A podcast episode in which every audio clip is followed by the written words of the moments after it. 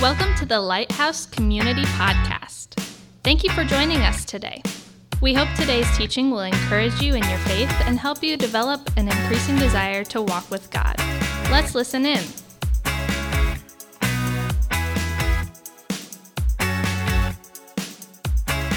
All right. Hey, good morning. Uh, welcome. Super glad you guys are here today. Um, you know, the New Testament is, is just so much better than the Old Testament, right? Like the Old Testament, it's, it's hard to understand. It's written to this other time this it's written to a different culture it's written to a different people. And and in the old testament right there's so much fighting there's so much anger there's so much death in the old testament. Um, god seems to come across as demanding uh, he's angry uh, even seems to be cruel in the old testament. I like the new testament so much better than the old testament right that is the thought process for a lot of people when they read through the Bible, right? Whether they're Christians or they're not Christians, right? There's a gravitation towards the New Testament and a resistance against the Old Testament.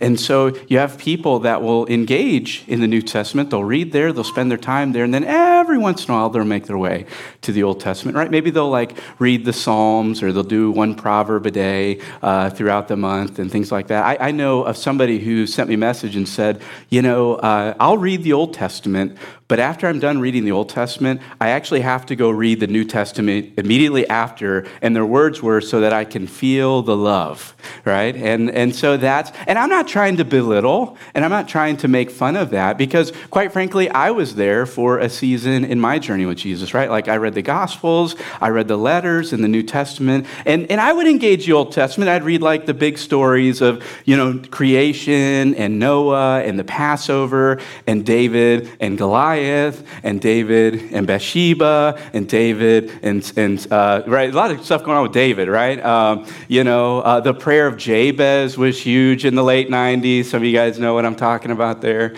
Uh, if you don't, you can gloss over that. Um, but, right, and so I would read in the Old Testament the, the stories that you should know from the Old Testament, but largely I would avoid the Old Testament and just live in the New Testament, right? And so I get that, right? I understand that.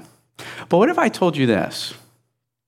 What if I told you that actually God could grow you to the place where you not only read the Old Testament, but you loved to read the Old Testament?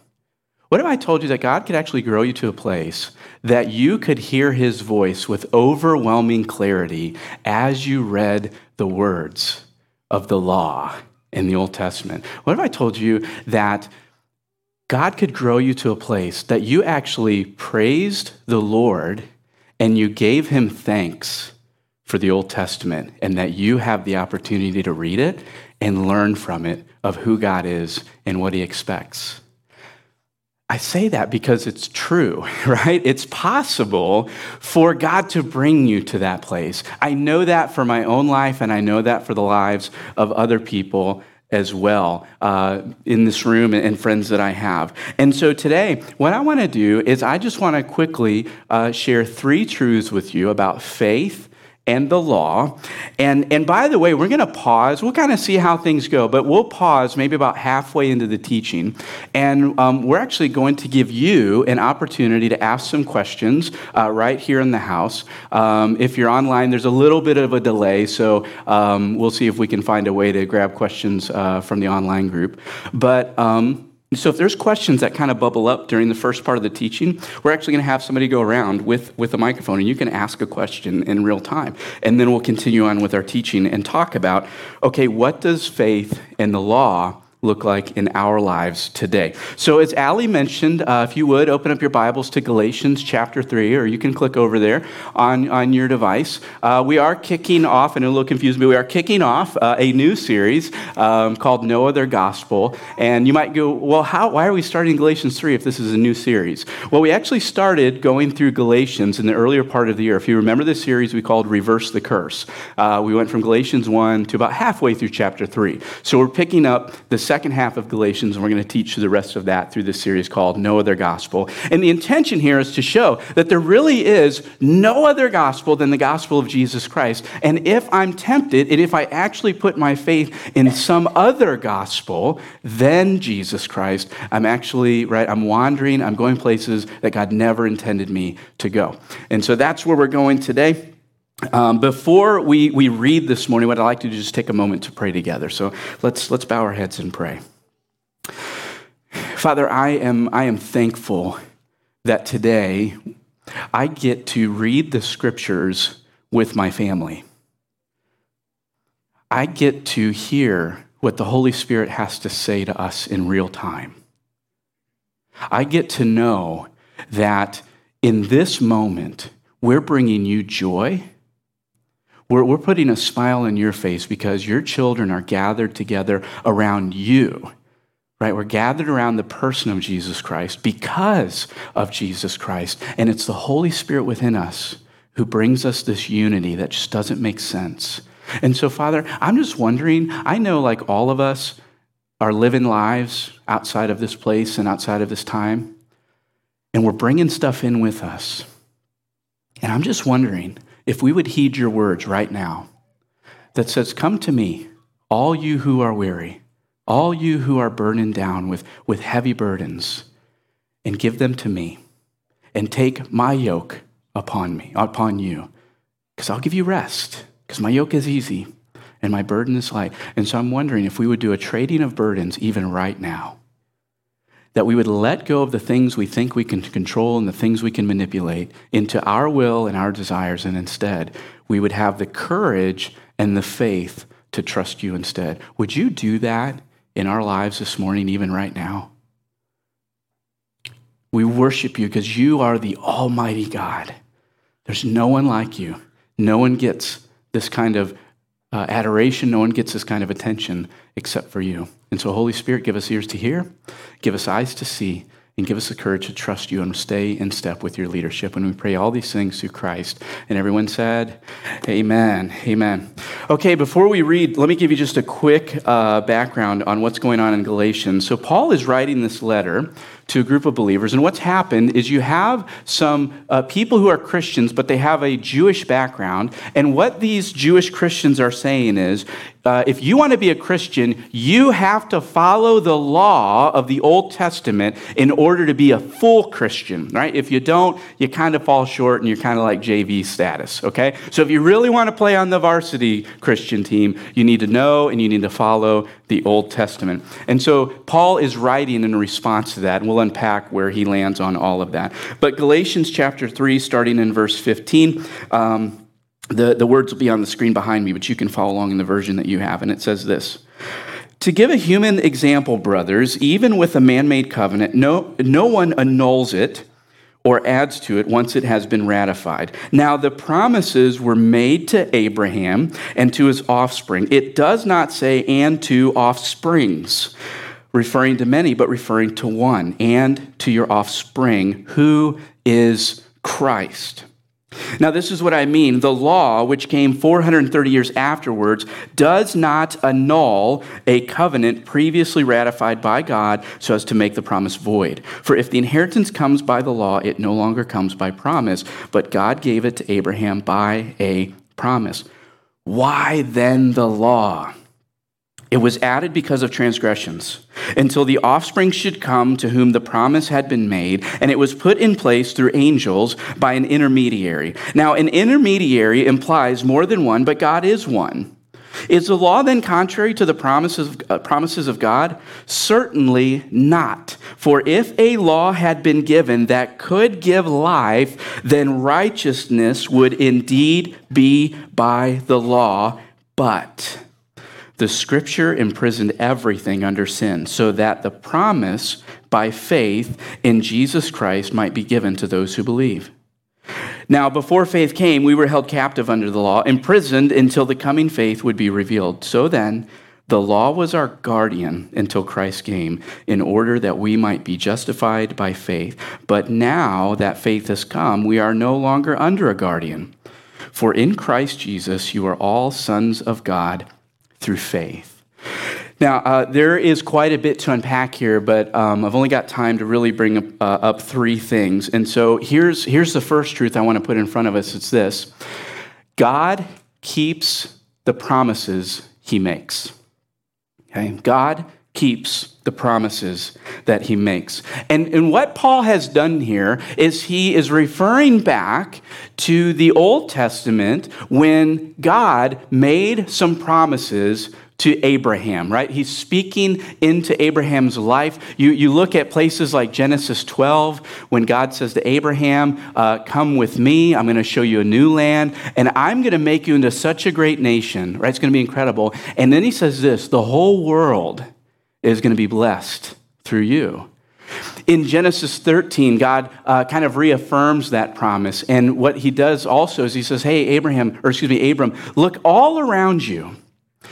Everywhere you can see on the land, I'm going to give that to you. That's going to belong to you and to your descendants.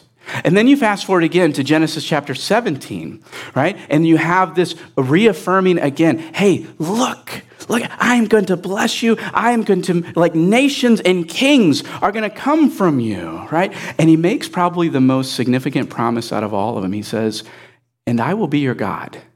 I'll always be your God.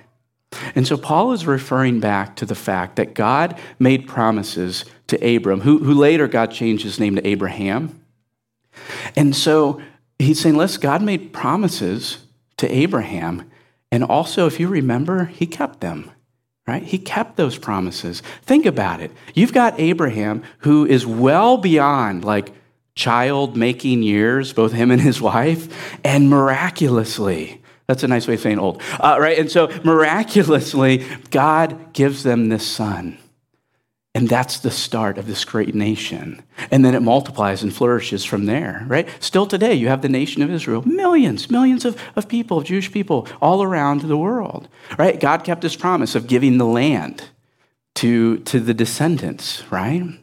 And God kept the promise that He would always be their God, and He fulfilled that the whole world will be blessed through you because Jesus comes out of a nation. What nation does He come out of as a descendant of?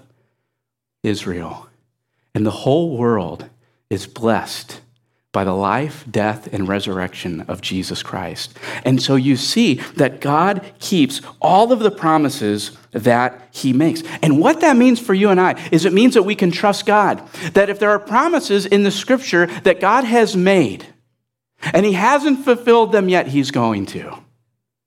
Because he always keeps the promises that he makes. And we don't have to worry about is he, will he, won't he? I don't know. See, we struggle with that because for most of us in our experiences, you can't trust other people, right?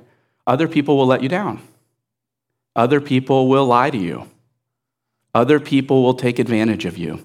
Other people will do things like uh, make commitments to you and then they won't hold up to them, either intentionally or just, you know, they can't do it. They don't have the ability, right? That's, that's our experience with other people. But you need to hear this God is not other people. God is not other people. God actually always keeps the promises he makes, and you never have to wonder, and you never have to worry, and you never have to go, well, will he, won't he? I don't know if I can trust him. You can. He has literally a track record of promises that he has made and promises he has kept, and if he hasn't kept them yet, it's because he's still going to. And you can guarantee it's going to happen, right? And so remember that God keeps the promises that he makes. Here's the second truth. Let's talk about the law for a second, because I think this is a question that a lot of people wrestle with. What's, what is the law for, right? Paul talks about that. Here's the truth. Truth number two the law focuses on sin. Okay? The law focuses on sin. Now, when we're talking about the law, uh, there, it's kind of a wide description. That includes everything from the Ten Commandments. It includes all of the Old Testament. It includes the, uh, the community guidelines for the nation of Israel, how you worship the Lord, how you settle disputes, right? All of those things, when you see in the Bible somebody referring to the law, they're mostly referring to basically the Old Testament. Sometimes it's one aspect of it, but they're typically pointing to the Old Testament. Testament. And so, what Paul reminds them is he says, Listen, God made a promise to Abraham, and then 430 years later, God then gives to the nation of Israel the law the Ten Commandments, Leviticus, right? Uh, instructions for the tabernacle and how you're going to worship the Lord. And so, what happened after Christ was raised from the dead and, and the Holy Spirit is leading disciples to go share the gospel with lots and lots of different people, you have some people who have this Jewish heritage and they become Christians and they kind of get confused in their thinking.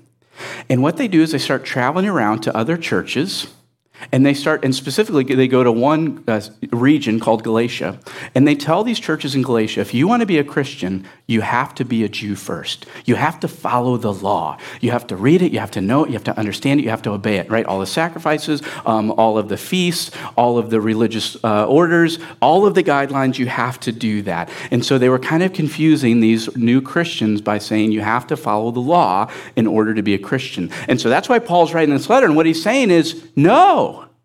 That is not true. That's not the case. You don't have to become a Jew first in order to become a Christian next. Because what he says is that the law does not change the promise that God made to Abraham. The law does not update or edit the promise that God made to Abraham. And so the natural question bubbles up and it goes, well then what's the what's the law's purpose? Why then the law? And this is what Paul says here's the purpose of the law. It's kind of threefold here. It's not the only three reasons, but it's three of them. Paul says, first, the law's purpose is to reveal sin to us. He says that in verse 19. It reveals what sin is. And it does that by showing the standard. This is what a relationship with God is really supposed to look like. Right? This is the standard of holiness. This is the standard of being in a healthy relationship with God based on his terms. By the way, that's a simple definition for righteousness. Righteousness simply is a healthy relationship with God based on his terms, right? He sets the terms, he sets the standards, and the only way you can have a relationship with him is if you meet that standard, okay? That's righteousness. And so what the law does is expose the terms, exposes the standard, and in the process of doing that, it reveals our sinfulness. You see? That's one purpose of the law. The second purpose of the law is it's designed to limit our sin. This is verse 24. It limits our sin. Uh, the ESV uses the term "the law is our guardian." Uh, a, I think a maybe a, a more um, accurate term would be tutor. Okay, the law is our tutor. Now, we think of tutor, we go, oh, somebody who meets with you after school to help you learn math better. Uh, that is not what a tutor was in, in first century. Um, what a tutor was was actually, it was a slave who worked for a family and what they did is it was their job to escort the children to and from school or other places that they were traveling. Okay, so uh, that was their kind of like a bodyguard, you would say. But but not really protecting the children from other people. Actually, their job was to protect the children from themselves. And so the tutor would actually walk around with a stick. Uh, right? And so they would have the stick and they would follow the children to school. And when the children said, Oh, you know what we ought to do? We should skip school today, the tutor would go, whack, no, you're going to school, right? and they go, okay, we'll go to school. When the children were misbehaving in the marketplace, they go, whack, right? Get back in line. And so this tutor would simply, hey, this is not good parenting tactics, by the way. I don't, I don't know if this is, you know, we don't need to have tutors following kids around Hancock County whacking uh, children with sticks. Some of you guys are going, hmm, right? this could work, uh, right? But, but that, saying that's what the law is. The law essentially, so when you hurt someone else, the law whacks and says you can't do that. And, and it gives a discipline to you, right? When, when you lie, when you take advantage, right? When you go so far in the Old Testament as you kill somebody with intentionality, the law whacks you back and says you can't do that. And so the law is a limiter of our sin. But then Paul also says there's a third purpose for the law. And this one's a little bit different. Just track with me for a second. That one of the purposes of the law is waiting. The law is waiting. See, this is verses 19 and verse 24. Because in both places, it essentially says that the law was temporary, that the law was waiting for the offspring to come. The law was waiting for the promised one to show up. Because you have to remember that what Paul said is that God made a promise to Abraham and to his offspring, who is Christ. And here's why the promise trumps the law. Because the promise was made to Abraham and it was partially fulfilled to Abraham and his descendants, but it wasn't fully and finally fulfilled until Christ came. And so you can't have something else come along that edits or changes or annuls the promise when the promise hasn't been fulfilled yet.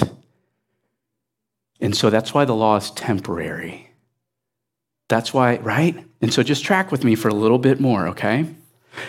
And, and, and the scriptures say that when the promised one came, we wouldn't be under the law anymore, okay? So the law's focus is on sin. Now, here's the third truth that's important for us it's this that God brings us into a health. There must be a tutor in, uh, in that, right? Sorry, I couldn't resist. Uh, that's right. So, just kidding. We don't have tutors in the nursery, okay? I'm telling you right now. Here's the third truth that God brings us into a healthy relationship with Him by faith, not the law. Let me say that again. That's very important. God brings us into a healthy relationship with Him by faith and not the law, right? Paul makes that very, very clear in our passage. He says, The law does not make anyone righteous, and the law does not give anyone new life. You can't be made new by the law. You can't be made righteous by the law. And so the question is well, then what does? What does make somebody new? What does make somebody righteous? What does it then? And Paul says this it's faith. Faith in Christ is what makes somebody new. Faith in Christ is what makes somebody righteous with God. And it's always been that way. See, some people get confused and they go, oh, well, in the Old Testament, people were saved by following the law. No, they weren't. Paul makes that clear here. No, they weren't. The law can't make anybody righteous, the law can't give anybody new life. You go, well, then, then how is somebody made righteous in the Old Testament? I thought it was the law in the Old Testament and it's faith and grace in the New Testament. It's been grace and faith always. It's been grace and faith always. How can you say that? I can say that because of Genesis chapter 15. Actually, let's read this passage out loud together, okay? Genesis chapter 15, verses 5 and 6, starting with Then the Lord. Are you ready? Go. Then the Lord took Abram outside and said to him, Look up into the sky and count the stars if you can. That's how many descendants you will have. Now, pause for just a second. A promise is made. Some promises have been made up until now as well, okay? Now, pay attention to what we're going to read together very, very clearly, starting with and Abram. Are you ready? Go. And Abram believed the Lord, and the Lord counted him as. Because. Oh. Oh. Righteousness comes by faith, even in the Old Testament faith that God would do what he said he would do. Right? Abraham, he didn't, he didn't realize who Christ was yet. But he knew that God was going to do something, and he put his faith in that. And, and Abram was counted in a healthy relationship with God based on God's terms through faith, not by the law. That's very, very important for us to know and to understand. Okay, I think I have time. As long as you don't ask really, I'll just say I don't know and move on if you ask really tough questions. So I think, Jesse, are you in, in the house? Uh, Matt, okay, go. All right, we got two. All right, we got two. So maybe we've covered a lot of ground in just a few minutes. So I want to pause and say, what questions may there be here in the house regarding promise keeping, regarding the law, regarding faith, and the law? What is maybe a question you've just got kind of stirring in your mind and going, hey, what about? I'm curious. Can you help me understand? And the answer may be, I can't. I can't help you understand, right? But maybe someone else can. But I think it's worth asking some questions right now. So if you have a question, just raise your hand and we'll have somebody come and find with a microphone. You can ask any question that you want. And there's not a question, that's okay too. We don't do this often, so any questions? Oh, here we go. Hi. Hello. Um, okay. Actually, this whole topic I've been encountering a little bit here and there, and sometimes just as a third party on the outside. But um, there's a lot of Christians who come back and say this person's sinning or that person's sinning, and they keep going back to using the law to judge them. And they don't even know whether one, that person is a Christian or not, whether we can hold them accountable to Christian standards. Mm, But two, how do you approach somebody when they forget all about God, the Abraham's promise and about the diff, you know, when they say I'm following, I'm doing good because I'm following what I'm supposed to do. I'm, you know, I'm following the Ten Commandments and such, and they they truly mean it, and they, but there's still an error of Scripture. How do you deal with that in relationship with another believer? Well, uh, great question, by the way. Um, I, I would hire somebody, have them to get a stick, and just. no, um, Florence, that, that question is phenomenal, and there's so many layers to that, and I'm trying to think of how which ones to tackle first, um, and do it succinctly. Um, one, you said it so well. Uh, we cannot hold people to a standard that they have not placed themselves under. What I mean by that, if I have not said yes to Jesus Christ as my leader and forgiver, I cannot hold someone to that standard because they didn't agree to it. Do you understand? Like, uh, it, they never said they were a follower of Jesus. And so to go, can you believe those sinners are out there sinning? I can't believe it, right? They haven't said anything to Jesus. In fact, they said no. They're under the power of the prince of the air, right? And so I think that's a very important. So I think that's one side of it. The, the second part of your question is like, well, what do you do with that in our personal lives? Um, we're going to answer that question in just a moment. So if I can put a pause on that, um, we'll go right to that in just a moment.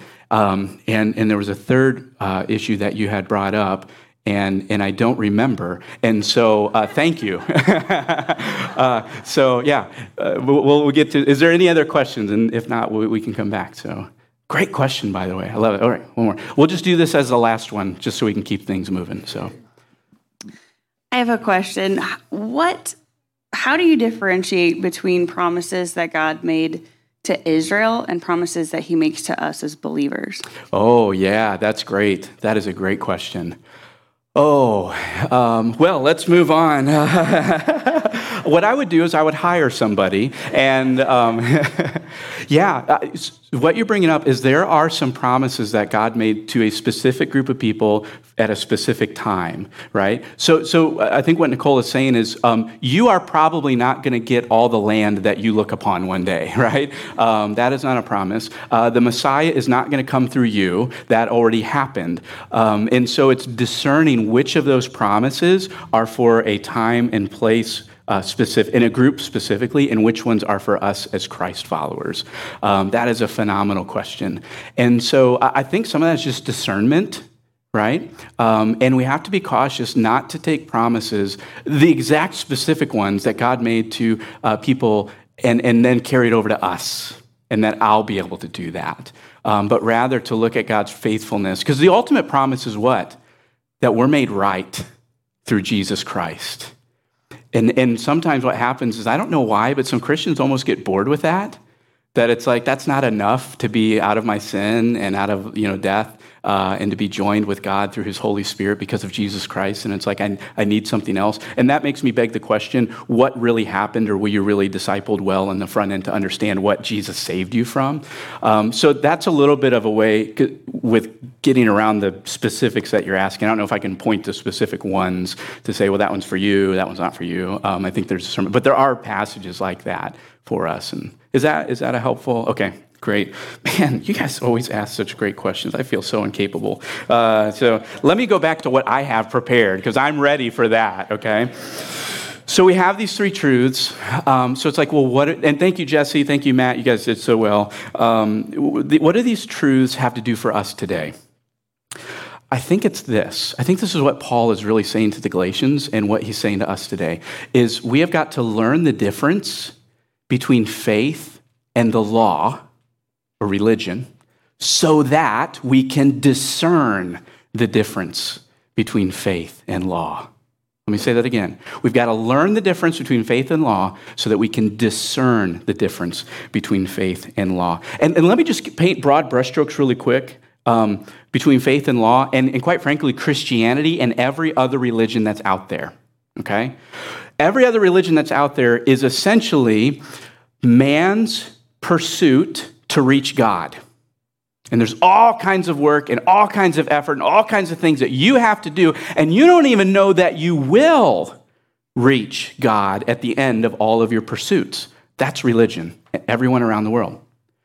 Here's the difference about Christianity. This is Christianity is unique. It's the only one in all of the world that has this stance. Religion is man's pursuit to reach God. Christianity is God's pursuit to reach man.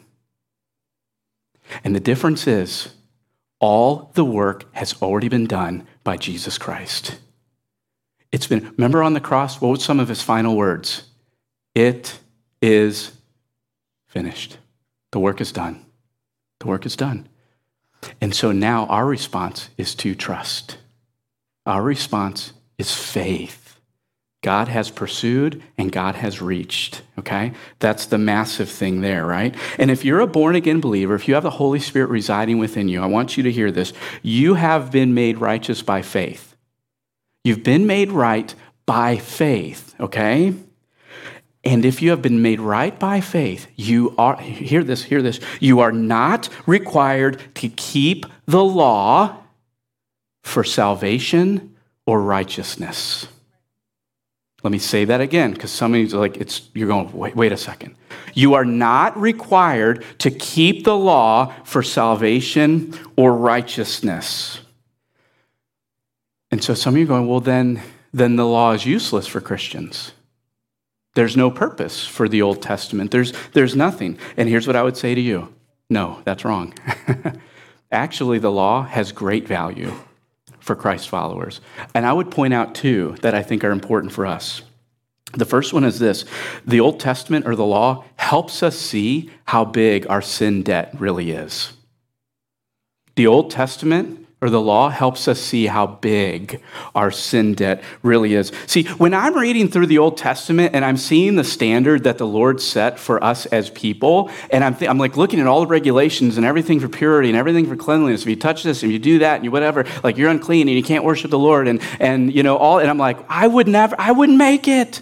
And, and I see all of the standards like, I can't, I can't do it, Lord. I fall short. And I begin to see just how overwhelming and how big my sin really is, right? And how far I how far off I am. And it's like, why, God, why would you even invite me to know you? Like, don't you see my wretchedness? You see how sinful I am. You see how broken I am. And yet, for some reason, you've done all the work through Christ. And there's a level, some of you guys go, well, if I see how big my sin is, then, then at the end of that, I'm going to feel guilty. And I'm going to feel bad and I'm going to be more depressed than I am already. No. In fact, if you're outside of Christ, I think that's true. But if you're inside of Christ, if you're in Christ, when you see how big your sin debt is, do you know what actually increases? Not your guilt, it increases your love. Because it's like, how? Why would you do that for me? You're perfect. You're righteous. You're holy. You have no reason to, to carry all, all of my weight. And, and when you realize how just sinful you are and how big your debt is, and you begin to go, that's just my debt. And then there's debt for literally trillions of like people who have ever lived and people who will ever live in the future, that Jesus carried the debt for every single one of those people.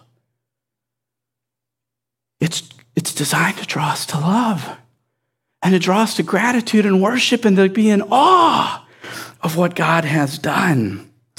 You see, in Luke 7, Jesus talks about this. maybe you're familiar with this story, but Jesus has dinner with a Pharisee who, by the way, his entire life was built on being righteous by following the law. That's how he counted on being in a healthy relationship with God. And during dinner, right, they're enjoying some Lee's chicken. And during dinner, this really Jews can eat chicken. Um, and so, uh, right, there's this really notorious woman, right? Uh, the, the invitation is that she's sexually promiscuous, right? She may be a prostitute. She comes in, she falls at Jesus' feet, and she worships him. She weeps over his tears, she weeps over her, his feet. She, she, her tears fall on his feet. She cleans up his feet with her hair, right? She's just worshiping him. And then Jesus tells this parable. And at the end of the parable, the point that Jesus is making is he says, people who see how big their debt is and how much they've been forgiven, those people love big. Those people love big. They love the Lord big. They love others big because they see how sinful and how much in debt they were.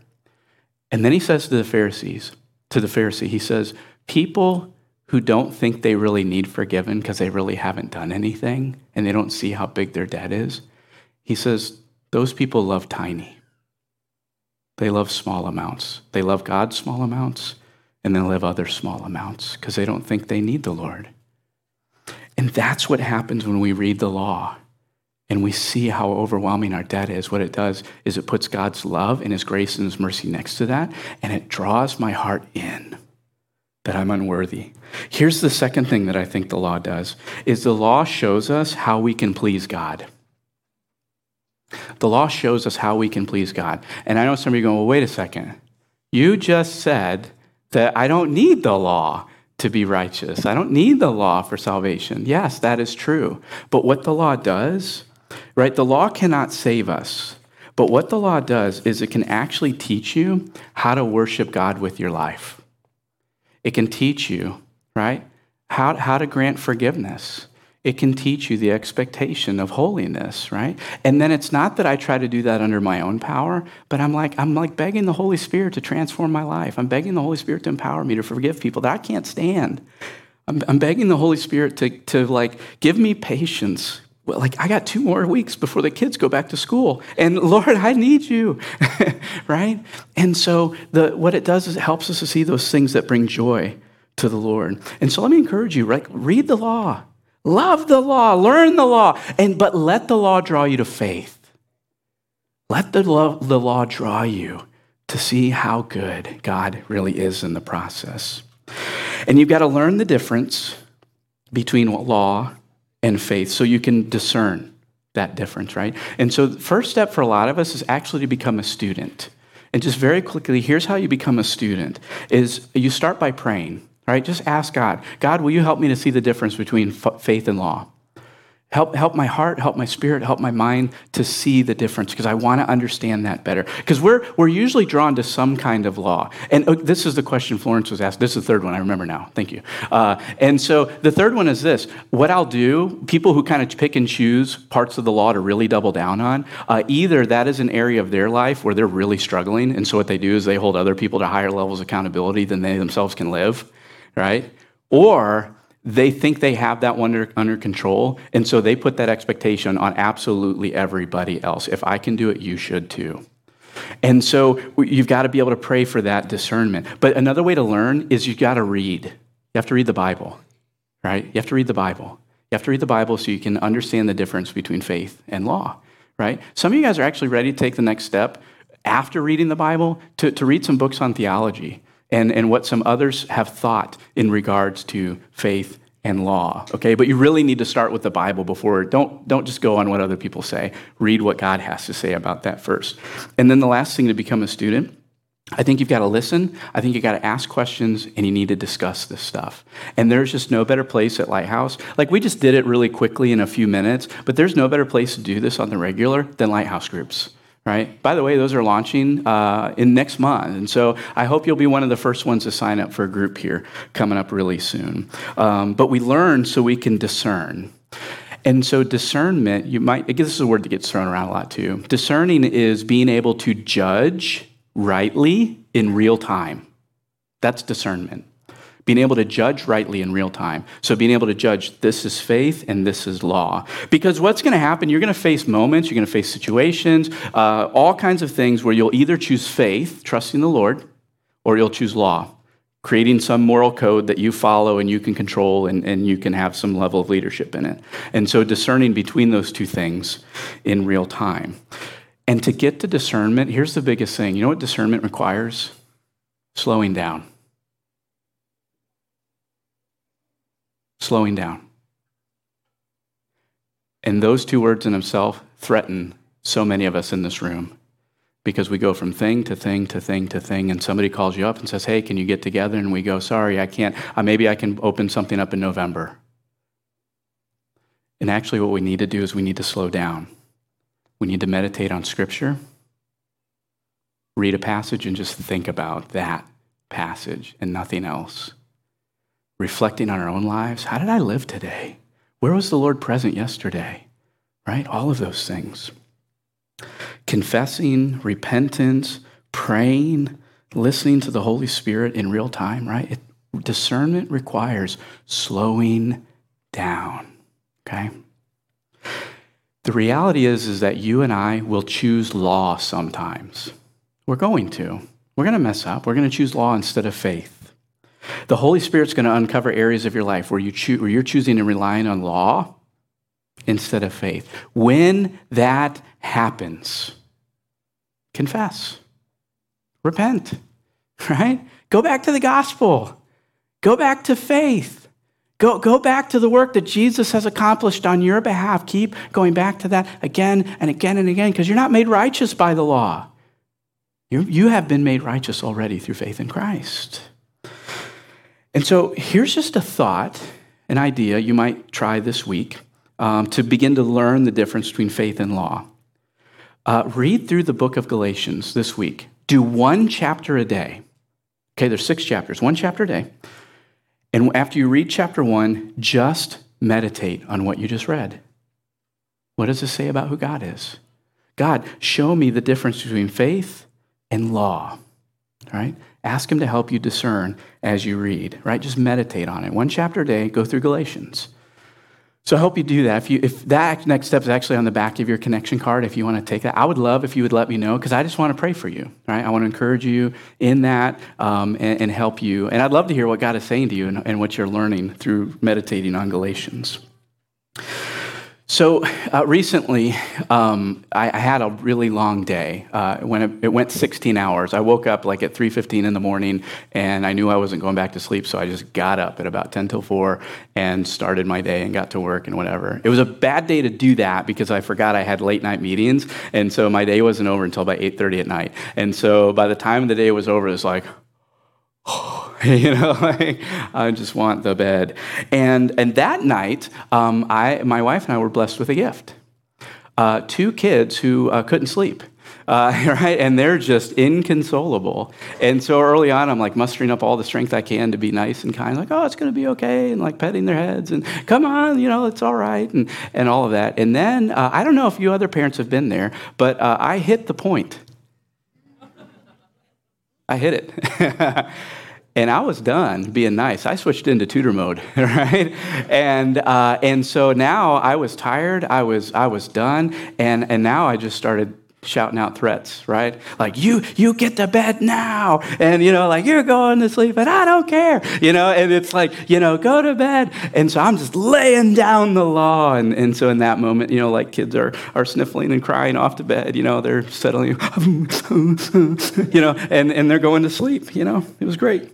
Uh, but the next, the next morning, I'm up and I'm reading the scriptures and I'm praying to the Lord and I'm reflecting on my day the day before. And it was in that moment that the Holy Spirit said to me, Fritz, yesterday, your kids came to you looking for comfort. And you gave them harshness. Your kids came banking on the promise that when they come to dad, dad will be present and dad will walk with them through tough stuff. And you gave them law.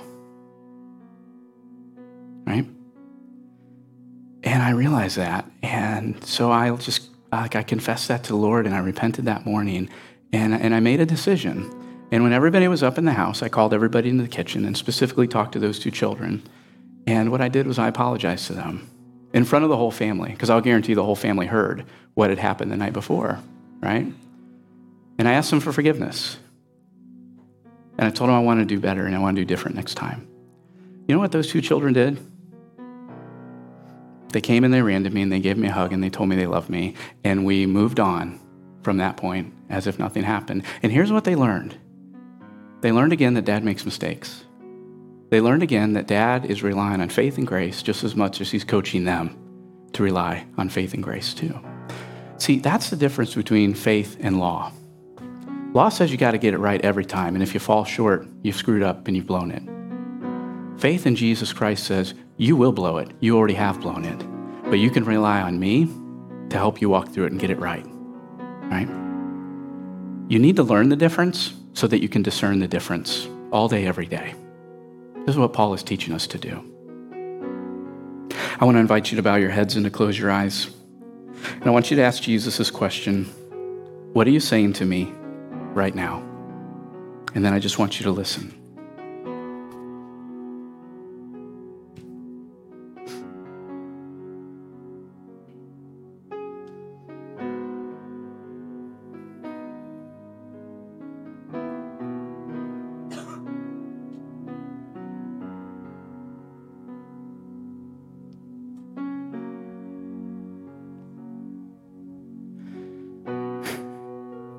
At Lighthouse, we, we absolutely love to pray for people. So let me tell you what's going to happen right now. The band's going to come on stage and they're going to lead us in one more song. And while they're doing that, we're going to have prayer leaders who are going to be available in each corner of the room. All right, all four corners. And they're going to be available to pray with you about any area at all. Right? And so during this last song, I don't know how long it'll be, but I don't think it'll be terribly long. And so if you want to pray with somebody, I want to invite you to slip out of your seats, come to the front, or go to the back, um, and to pray with one of these leaders about anything, right? Anything at all. And, and we all need prayer, right? Maybe, maybe you want to pray for your kids, or maybe you're married to a teacher or faculty member, right? You just want to pray with somebody else this morning. Maybe you've got a challenge going on in your life and you want to pray um, with somebody. That's, that's why we do this. But in a moment, I'm going to ask you to stand and invite you to come to one of these corners. But first, I'd like to pray for you.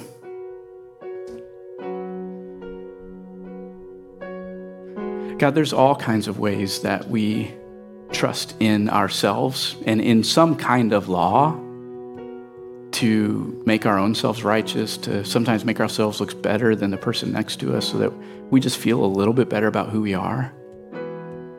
I wonder if you would teach us that all of that is just like it's a pitch in the dirt. It is a waste of time.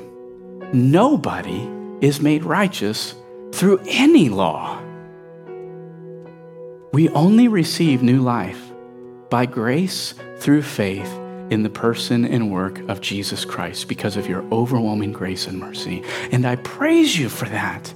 I praise you, God. I know how sinful I am. You know how sinful I am. You know how sinful every single one of us in this room or wherever we're joining from, like how sinful we really are. And yet you still came. And you will not leave us and you will not forsake us. Thank you. And we're praying for renewal and transformation in our lives.